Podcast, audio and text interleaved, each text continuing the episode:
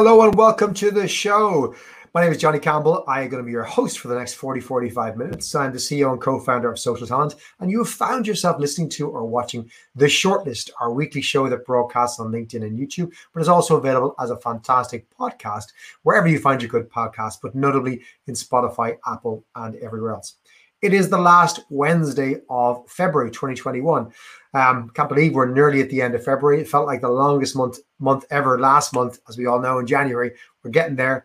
Hopefully, you're in somewhere in the world that's uh, getting out of lockdown. I, for my sins, are still in still in Dublin, Ireland, and I saw on the Guardian in the UK this morning we are the third most I know this is a phrase locked down country in the world behind only Cuba and Eritrea. I think I'm pronouncing that, that country correctly, but I'm probably not.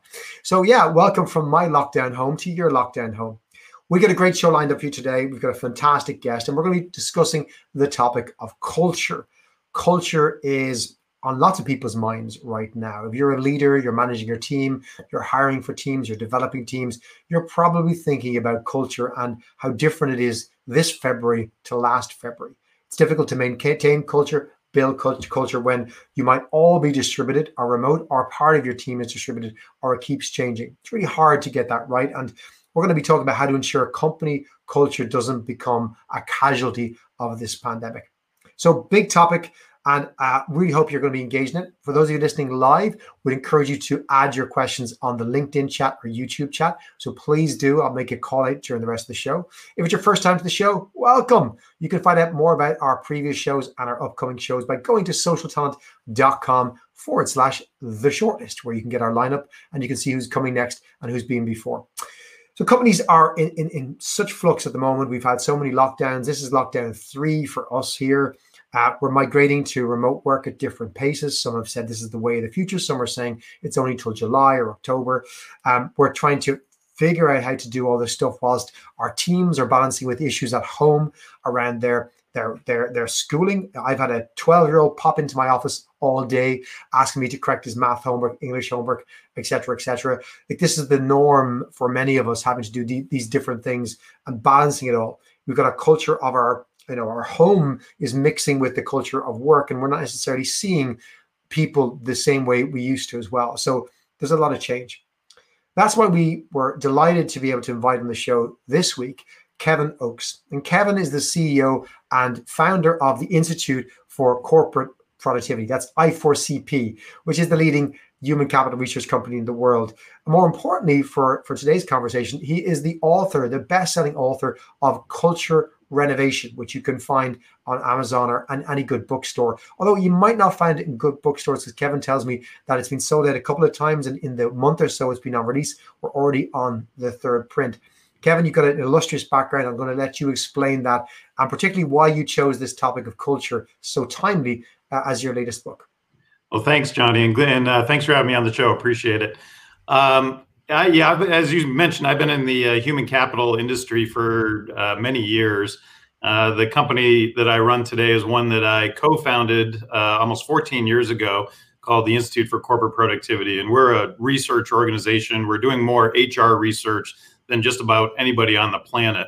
Always with a business lens of what are high-performing organizations doing with their people practices versus low-performing organizations.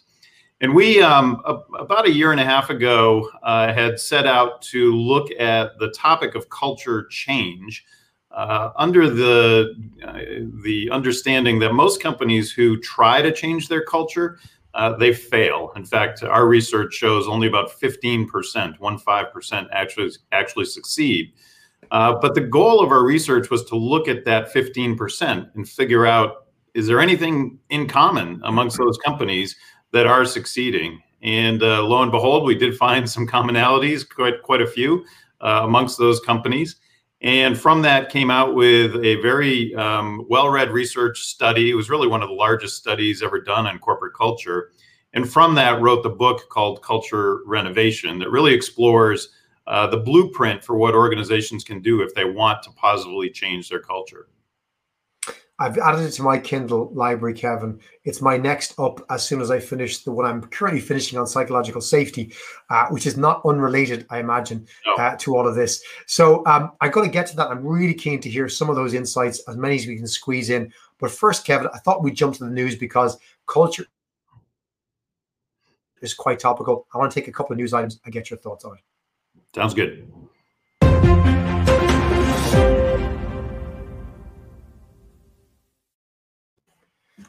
So first up, Kevin, there was an article recently published, I think only this week in SHRM, um, that's the Society for Human Resource Management uh, in the US, particularly.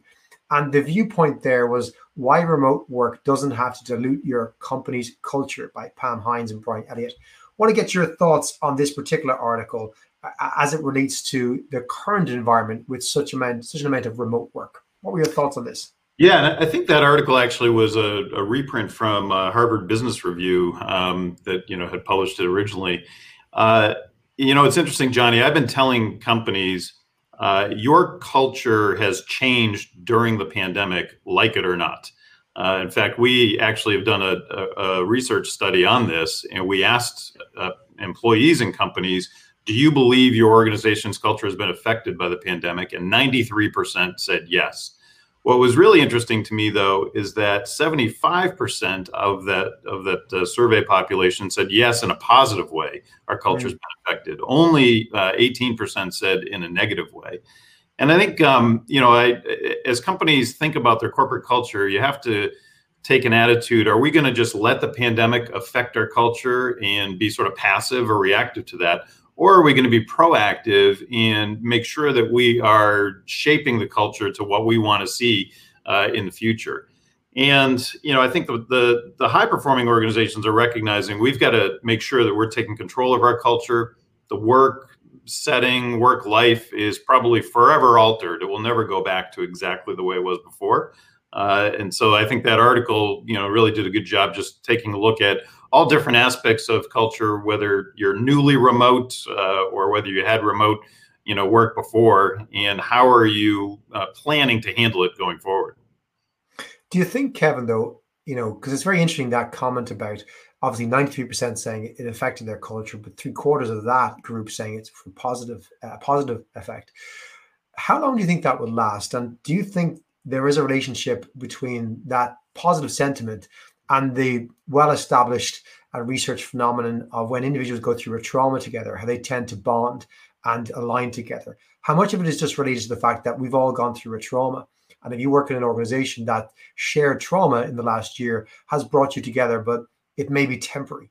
Yeah, that's very observant, Johnny. And that's the fear of a lot of us in the human capital space that it is going to be short lived.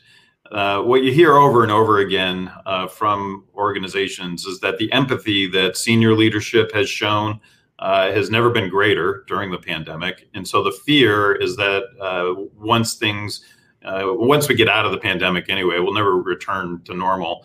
that that empathy will wane, and we won't have as much empathy shown as we have during the pandemic. I think the other positive for a lot of workers is that they've seen the whole person of their coworkers uh, during the pandemic, and it's a side of people that they didn't see before. A lot of times we only saw the business persona, but now you know we're jettisoned into people's homes and you know into their kitchens, their living rooms. We're seeing their pets, their kids. You know, some we're understanding that maybe they uh, have elder care responsibilities, child care responsibilities. And I think it's helped people gain a better appreciation for their coworkers. I don't think that'll go away. Mm-hmm. Um, you know, but uh, but the empathy part, I do worry about um, that it could be short lived. I have a friend of mine who works in a very fast growing um, business, you know, these unicorn startup organizations. Now they've over a thousand employees, but he was commenting how uh, come next month, March 2021, more than half of the organization that they will employ at that point will have joined post pandemic.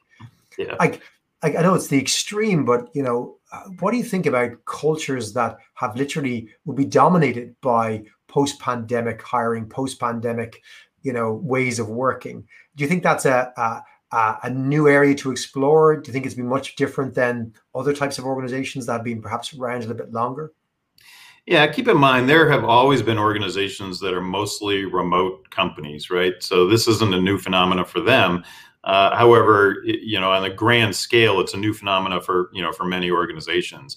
And I think a lot of companies have done a marvelous job at shifting their onboarding processes during the pandemic uh, so that they can handle this remote hiring even in my own company, uh, I, have to take a step back sometimes and realize we've hired many people that have never met anybody else inside the company other than you know like you and I are talking right now. Hmm. Uh, but you know the, the the biggest part of onboarding, and we have a lot of research that backs this up, that high performing organizations use to be successful is making sure you make connections inside the company. Uh, you know, in the past, onboarding was always uh, around, you know, what, let's get you your laptop, your badge, here's the bathrooms.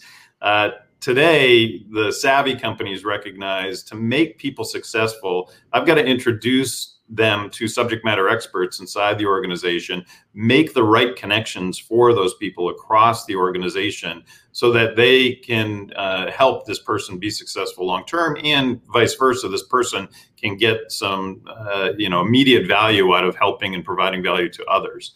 Uh, our research has shown time and time again that that will keep people employed uh, long term, and you've seen it many times uh, you know the the people who flame out in year one they typically are uh, you know a little bit lonely. They never really assimilated into the culture. They never really made those connections.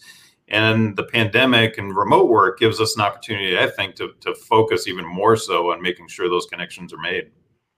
I think the the the intentionality you have to have around those things is so much more in this post-pandemic world. Some of it may have happened naturally, I guess, in a typical office or workplace environment in the right. past, but you you have to deliberately create it. I want to come back to one of those points you just made there in a second, Kevin, but I want to flip to perhaps some of the shortcomings. I, I love the positive message you you shared about your survey results, but our next article comes from the Irish Times, uh, uh, my home newspaper here, and it talks about the pandemic has shown up shortcomings in organizational culture. Now, it doesn't really uh, go into a huge amount of depth in this article. So it's called The Pandemic Has Shown Up Shortcomings in Organizational Culture. We'll share a link uh, on live chat and we'll also uh, put it in the show notes. Um, but really, a quote from here is more and more companies are starting to understand that they need to show employees that they value them as whole people. Can you talk to me about that comment and the, the thrust of this article and perhaps tie it back to the research you've done to see is there a connection? Have you seen something like this in the research you've done for your book? Yeah, you know, it's always uh, interesting to, pry, to try to paint broad brushes across all organizations and all industries. Um, but I think one of the biggest shortcomings that the article you know, touches on a little bit is the lack of serendipity that uh, the office environment provides. And I was talking to um, the CHRO of Workday about this a little while ago. Uh, when you know, it, it's really hard, I think, in a in a you know remote environment like we are in right now to schedule innovation right? Innovation typically happens from serendipitous moments um, chance encounters uh, you know ideas that are sparked from those. And that has suffered a little bit uh, in organizations. And, and both articles i think even touched on this that innovation is something that worries people um, a bit. You know have we become a little less innovative? Now i talked to the head of talent of a, a major organization last week and uh, he was saying, you know what, I, I, disagree with that. I think what the pandemic has shown me is that I have a lot of people on my team and in our company that are more creative than I ever thought they would be. Uh, and they've come up with solutions around our current situation, um, but solutions just outside of it for, that are for the benefit of the business. That you know he he was saying have been instrumental in keeping that business really uh, flourishing through the pandemic. So it, you know it's um, I think we adapt, you know, as, as people, we, we adapt to our situation. Um, but uh, I think as an organization, you have to allow adaptation to happen. And to, from, from my perspective, flexibility um, has never been greater um, and needs to be greater for organizations. It's very, very hard to have blanket policies right now that apply to everybody because everybody's situation is just so different, Johnny. I 100% agree with that. I'm going to make a quick shout out to anyone listening live. If you questions or comments you want to put to Kevin, please do so by joining in and putting them into the chat on YouTube or LinkedIn, and we'll be delighted to take them. Kevin, I want to take you back to the book itself and your research. And, you, you know, at its heart, you set out, I believe, to try and understand what are the commonalities amongst organizations that are high performing from a cultural perspective. And you hinted at a couple of already of those already. I wonder if you could go back and maybe walk me through the top um, top issues or items that correlated amongst those companies that were high performing from a cultural perspective that you think you know are perhaps the most repeatable are you know the most easiest not the easiest to copy but most likely that somebody could say we can do that that's achievable for us yeah, and, and there are many examples uh, of companies in the book to follow. Uh, but we we um, created 18 action steps, as I mentioned before, uh, and divided those up under the renovation theme into three phases: plan, build, and maintain. And much like when you're renovating a house, Johnny, uh, what we found successful companies did was they didn't transform or start all over again. Uh, in fact uh, you know, even though culture transformation is the more common term, the successful companies really held on to some of the core values that made them a great company to begin with. Uh, they held on oftentimes to their original purpose, which was very applicable still, but they renovated for the future so that they could be more agile and um, and and like I said earlier, flourish uh, in the future. Um, that was really the genesis of coming up with that name culture renovation. And as I look at those three phases, what I often find in companies who want to change their culture, they leap right into that build phase. They just you know decide, all right, here's what we're going to do, and and uh, start building that new culture before they take the time to plan. Mm. And the plan phase is much much like you're renovating a house. You you don't go in and just start knocking down walls because you know uh, if you do that, you, you know sure enough you're going to knock down a load bearing wall and bring the whole thing down. You've got to lay out that blueprint, and first you have to understand inside the organization what is the sentiment of the employee base, and during the pandemic, this has probably been even uh, more pronounced. But companies uh, are more and more listening to the workforce through a variety of methods. In the past, it used to be the annual engagement survey, right? And they'd um, they'd spend a lot of money and a lot of time putting that survey together. That's a point in time survey, and you know as well as I do. Uh, you, you, know your mood that day, what happened to you the day before, might affect how you're going to you know uh, respond to that survey, and so you get a lot of false positives. What um, many organizations are doing today is more frequent surveys. They're doing pulse surveys on a weekly basis. Some companies are doing this daily. In fact, Amazon uh, has been doing a daily survey that when you log on in the morning, you have to answer a question. But they're using that question very strategically. Uh, in fact, one of my favorite ones that they asked is Is your manager a simplifier or a complexifier? And I love that one because it just, you know, has all managers kind of pause and think about, you know, their own managerial style and how are they doing it. Um, but that sentiment analysis will help uh, educate senior teams, you know, particularly the CEO and the senior team, on what the culture is today before we want to go start changing it. Because I guarantee if the senior team locks themselves in a, in a conference room and decides what the culture is today, they're going to get it wrong. Hmm. Uh, you've got to really understand the sentiment first. And there's a there's a number of other steps in that plan phase, like figuring out what to keep, setting your cultural path, where we talk a lot about the importance of purpose, defining the desired behaviors. But one that I really like in that plan phase is identifying the influencers inside the organization. Um, there's no question that successful culture renovation has to start at the at the top, and you need the championship of the CEO and the senior team to be successful. But you also need a co creation mindset and the cooperation of the workforce. And the first place to start is trying to make sure you understand who those, uh, those influencers are. Again, if you just ask the senior team, they will get half of them wrong. They, uh, they will miss many of the influencers inside the company.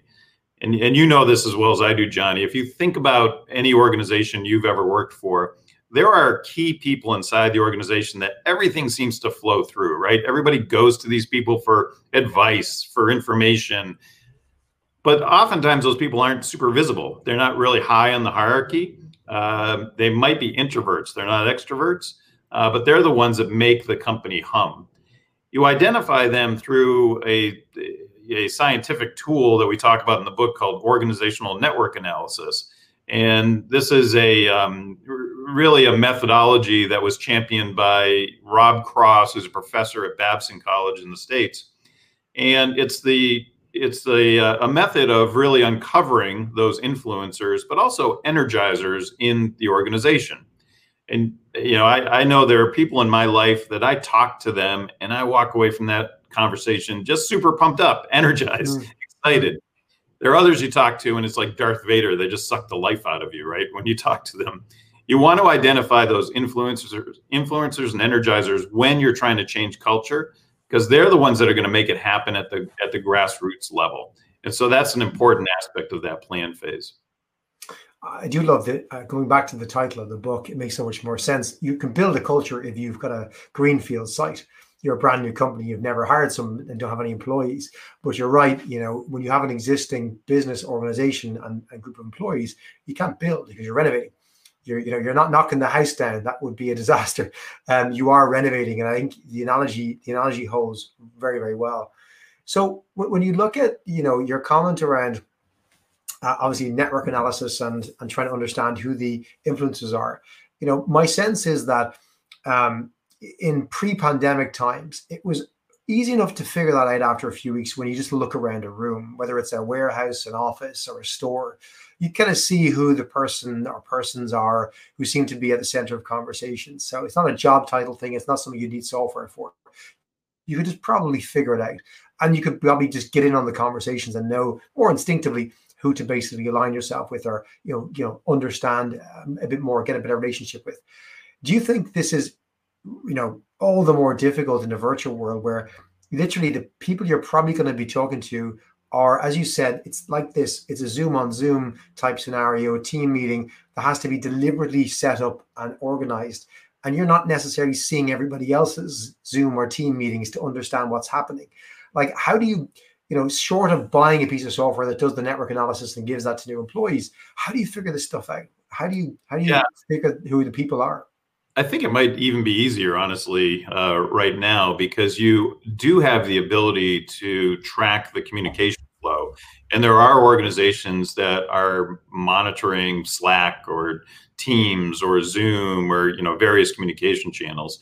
I find that a little intrusive, frankly. Um, you know, a little scary uh, that companies may be monitoring it, even though it's definitely happening we um, we're bigger advocates of just surveying the workforce and really asking them you know who are the influencers? Who's your go-to person? And then you can kind of triangulate from the survey. Who gives you energy you know when you mm. talk to them? And you can triangulate uh, from there.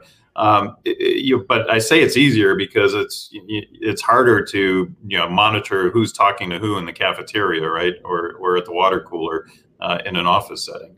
Uh, the point is, you want to make sure that those people are your culture ambassadors uh, going forward, and you want them to be on board with the culture change that you're trying to create.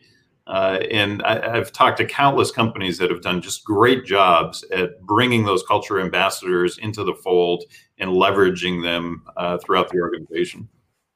Yeah, I've seen even uh, anecdotally examples, even perhaps on a smaller scale, where those those individuals are perhaps given more uh, uh, more prominence in roles such as sports and social and organizing events. So they you're deliberately putting them in, in a situation where they will um, uh, through osmosis reach lots of people and expose themselves, whereas their job title wouldn't necessarily expose themselves to certain individuals in the organization.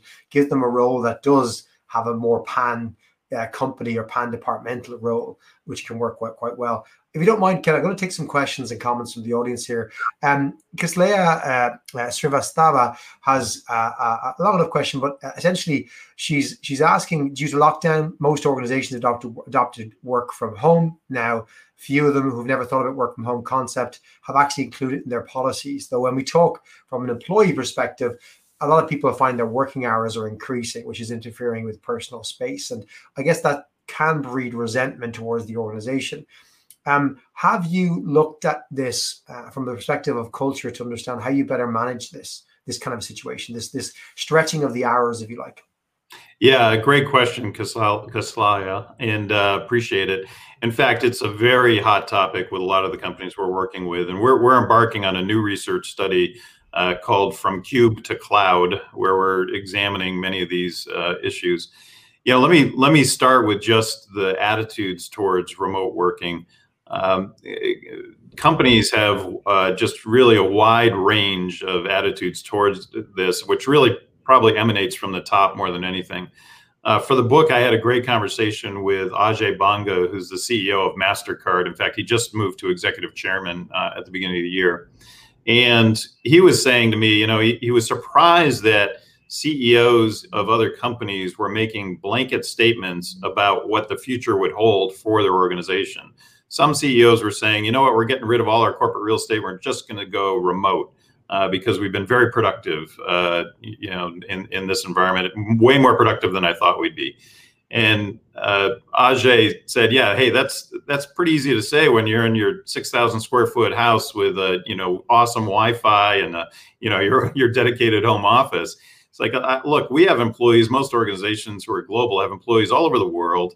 Um, and the situations vary greatly. I've, he said, I've got employees that live in a you know one bedroom apartment with a mother-in-law and dogs and kids, and and look, the office is the respite, right? And they don't have the Wi-Fi they need, or you know, or the accommodations they need to be productive at home. You know, the um, the, the flip side to that is uh, a lot of individuals recognize that working from home gives them much more flexibility than they ever had before and freedom. And in every study um, that I've read, most people say, I want that flexibility going forward. It's not that I don't want all the benefits of being back in the office, but I don't want to be chained to the desk or the cubicle in the office going forward. I want flexibility to sometimes work remotely, sometimes not. Um, there are other CEOs who have said, like Jamie Dimon at, at uh, JP Morgan Chase or Reed Hastings at Netflix, both have come out pretty um, emphatically that they don't think remote work is productive at all. Uh, and they want people back in the office. And there's been, you know, some reasonable, you know, uh, criticism of those attitudes as well. And again, it goes back to what I said before. I think flexibility is going to be the key for your organizations. I think it's going to be very hard to make these blanket statements. But to get to, you know, some of the things that Kaslaya said in, in the question, I do think people have had who are new to remote work. Now, I talked to a lot of people who are not new to remote remote work, and they've been dealing with this for decades. Uh, the idea of work-life balance, I don't, I don't even love that term. I, I prefer work-life blend because I think that's what most of us are, you know, dealing with. Uh, I think organizations have to encourage people um, to take time for themselves. Um, I've seen some companies say to employees, look, we know you can't really go anywhere, but take a vacation. Um, you know, they, they're doing things to make sure that there are off hours inside the organization. They're shortening meetings, you know, 45 minutes instead of 60 minutes, 25 minutes instead of 30.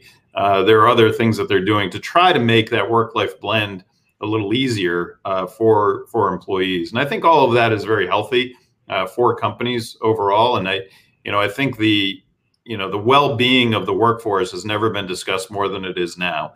Not just the physical well-being but the mental and emotional well-being. And more and more companies are putting effort into that. And to use the term used in earlier johnny they're making it psychologically safe for mm-hmm. workers to raise their hand and say hey i'm i'm burnt out. Uh, i'm overloaded. You know I, I need some time uh, and I think the uh, you know the more productive companies are making that psychologically safe environment uh, a commonplace inside their organization.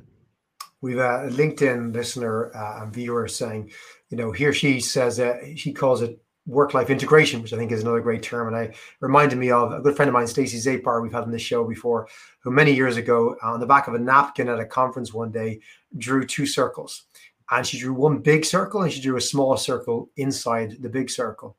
And in the small circle, she wrote the word work. And in the bigger circle, she wrote the word life. And she said, This is how I see it. Rather than the seesaw, she said, Life is something that's work is, is part of something that's bigger called life. And basically, ideally, you want to have the right balance between the two. And in a perfect world, the life bubble is growing all the time, and then that affords your work bubble to grow too, perhaps. Uh, but you know, you can't have the work bubble growing at a higher, faster rate than the life bubble. That would lead to dissatisfaction. I've always since then thought about that. You know, whether you call it a blend, integration, it's kind of it isn't it isn't the seesaw balance. Like that trade-off it's one versus the other is is a it, it is the common way of thinking about it but i think it is it isn't good. I'm going to jump into one more comment from kathy uh, iverson. Kathy saying clear and consistent communications are important and but they're challenging when working remotely can you speak to that that that that value or kind of element of culture around clarity and consistency when it comes to communication, um, even in a pre-COVID uh, manner? I imagine it's something that probably came up in the research. Yeah, in fact, Kathy, uh, that's um, step number seven in those 18 steps is clearly communicate that change is coming. And uh, we give several examples of how successful companies have have done so. Uh, you know, I think communication has has evolved during the pandemic, and many organizations have recognized they had they've had to have more frequent communication than they had before. I think even those articles that we were talking about, Johnny mentioned that that uh, a lot of companies have gone to um, maybe shorter meetings, but just more frequent meetings uh, within the workforce. Uh, I know in our own company we've done a number of things around that. We do every uh, every Wednesday morning we do a, a uh, coffee, uh, virtual coffee. You know, don't have much of an agenda. It's really just everybody, you know, getting together and and uh, you know, just like you would in, in, a break room, for instance. Or we have happy hours at the end of the day, or we, we have a book club, we have a movie club. I think all of those things are, you know, kind of healthy for organizations to to do. But from a communication standpoint, I, I think it's important that companies um, are clear with their workforce that some of the decisions we're making today are made in the moment, right? It's made for what we know today. Uh, it may change down the road, and a lot of companies have had have been forced to change. We there's a lot of companies that have said, "Hey, uh, uh, we we're coming back into the office by a certain date." There's an article in the Wall Street Journal this morning about this, um, and they've had to shift those dates. Uh, and if any company asks me, "Hey, should we put a date out there?" I'd say no don't put a date out there and be honest with your workforce. Just say to your workforce, look, we're not exactly sure when we're going to be back in the office. Uh, we're not exactly sure, uh, you know, when things might, you know, change going forward. But we're going to keep you up to date, and we will let you know as soon as we have an idea of, you know, what, uh, you know, when we can make that decision. That kind of transparency, and I'm, I'm a big fan of transparency, Johnny. That kind of transparency, I think employees um, appreciate they can see through um, you know if you if you make a false claim or if you make a claim that you just don't know that you can keep. And so there are companies today who are saying yeah we're, we're going to come back in september. Like labor day is a, you know, the most popular day right now for companies to say yep we're going to come back in september. I wouldn't say that because people you know we were giving dates you know months and months ago that didn't come to fruition. You know it's great that the vaccinations are rolling out but they're rolling out a lot slower than we thought look, there's new variants out there that we don't know a whole lot about. Um, you know, and there's all kinds of issues that companies are wrestling with around vaccinations in the workforce that I think we still need to think through for in, in a lot of those organizations. So just be transparent that we don't have all the answers right now, uh, but we're going to keep talking to you, and as we get answers, we'll, we'll convey them we had a good friend of ours, Jason Lawrence, on the show a few weeks ago. He spoke about that that uh, there was attributes of candor and empathy in terms of leaders uh, that are shining at the moment. And you know being honest and you know it ties in with the psychological safety element we spoke about already you know that you have to be be open and honest and uh, you know employees embrace a leader who shares that she doesn't have the answers. The old school auto- autocratic style of leadership was very much i have the answers don't question me. Look to me for all the answers and you'll be fine. Whereas that new style that promotes that higher level of safety is one that says, Hey, I don't know, but let's find it together. Let's go solve this, or who in the organization can help us solve this. Would you agree though, like on the question of of return to work, can is it okay for a leader to share, hey, I don't know when, but it's not going to be before X, to give some sort of certainty around planning to say, hey, I know it's not going to be before June. I don't know if it's going to be June or later, but but right now we're saying not before that, just to give some level of certainty. Yeah, I suppose I I still would couch that as I don't believe it's going to be before June. You know, it would be it would be shocking if it was. Um, you know, but uh, we don't really know exactly when it will be after that time frame. I think that's fine, Johnny. Um, but yeah, I wouldn't say things you can't guarantee, right? So who knows? Maybe uh, you know, maybe vaccinations, you know, maybe this all just goes away and life, you know, returns to a you know a, a better place, you know, next month. I don't think that's going to happen, but maybe it does. And uh, you know we're, we're dealing with something none of us have ever experienced right uh, and it's just a very difficult thing to say with definitive language that you know what's going to happen i want to take you back to the subtitle of your book um, we talk about building an unshakable company and you mentioned obviously only 15% of organizations are successful in changing their culture speak to me about the business rationale and the benefits of changing the culture like you know, sometimes we get wrapped up in, oh, how do we do cultural change successfully? It's like, we forget to ask, well, why? Why do we need to do this? What are the actual benefits to our organization? Is there data? Is there science behind the benefits of changing your culture? And is changing your culture the best way to reap those benefits? It, it is. And yes, there is science behind it. Uh, cult, a, a, positive culture, a healthy culture uh, translates into better performance. Uh, and there are countless examples of that in the book.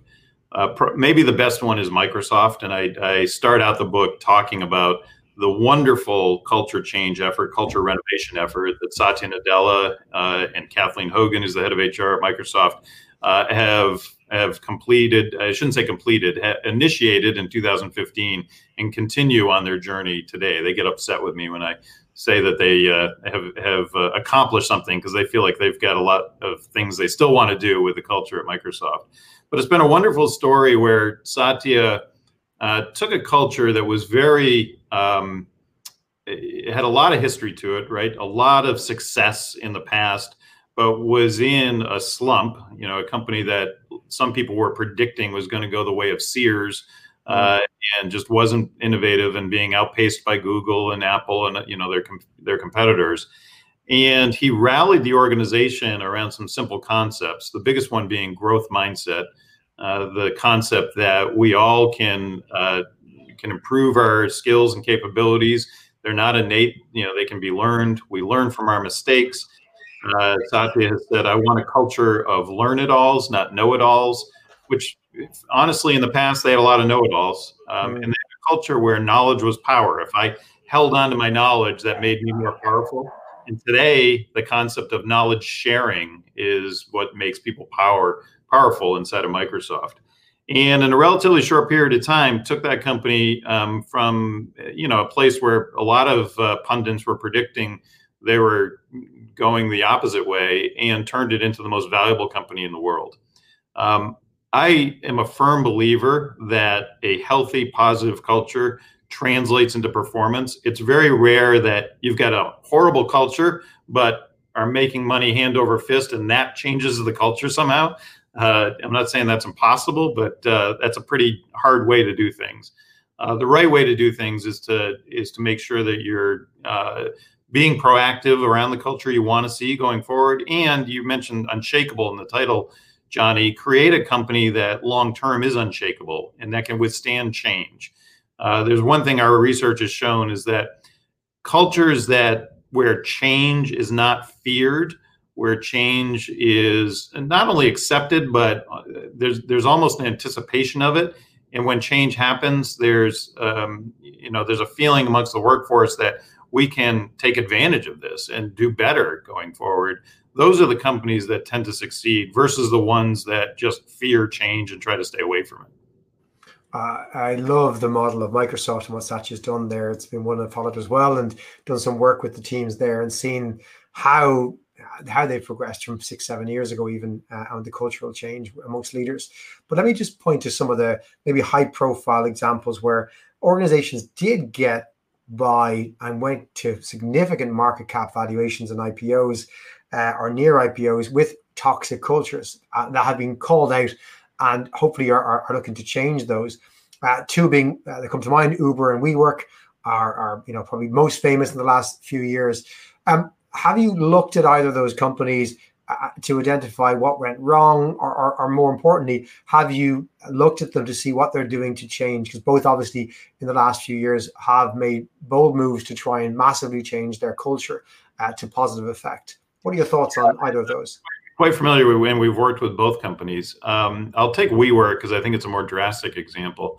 Um, I had many friends in very senior roles at WeWork, and I even during the height of their valuation and hiring, um, you know, and revenue generation, I was quite worried about that company uh, because they had they did have a very unusual culture inside the organization, and we've all read about you know their their founder and CEO uh, and and some of the shenanigans that went on in that company and I was concerned that it would come tumbling down because I didn't think it was uh, very sustainable. And uh, you know, and I, I I root for WeWork. I hope they come out of this. You know, and and you know, I hope they uh, you know continue on their path forward.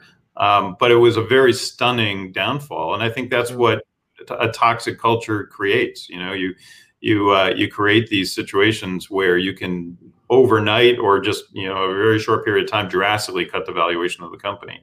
And a lot of boards of directors are worried about this now. In fact the nacd has been uh, telling boards for the last three or four years that they need to govern culture as closely as they govern the financials and the other aspects of the organization.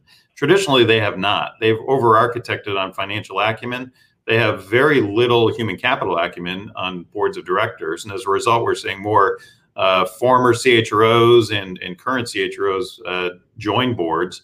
Uh, they also had very little uh, data on the organizational culture. In fact, most boards of directors, the, their impression of the culture is 90% filtered through the eyes of the CEO. So you can imagine in, in a WeWork, for example, uh, most of their impression of culture came through what Adam was telling them uh, mm-hmm. about culture, as opposed to independent measures.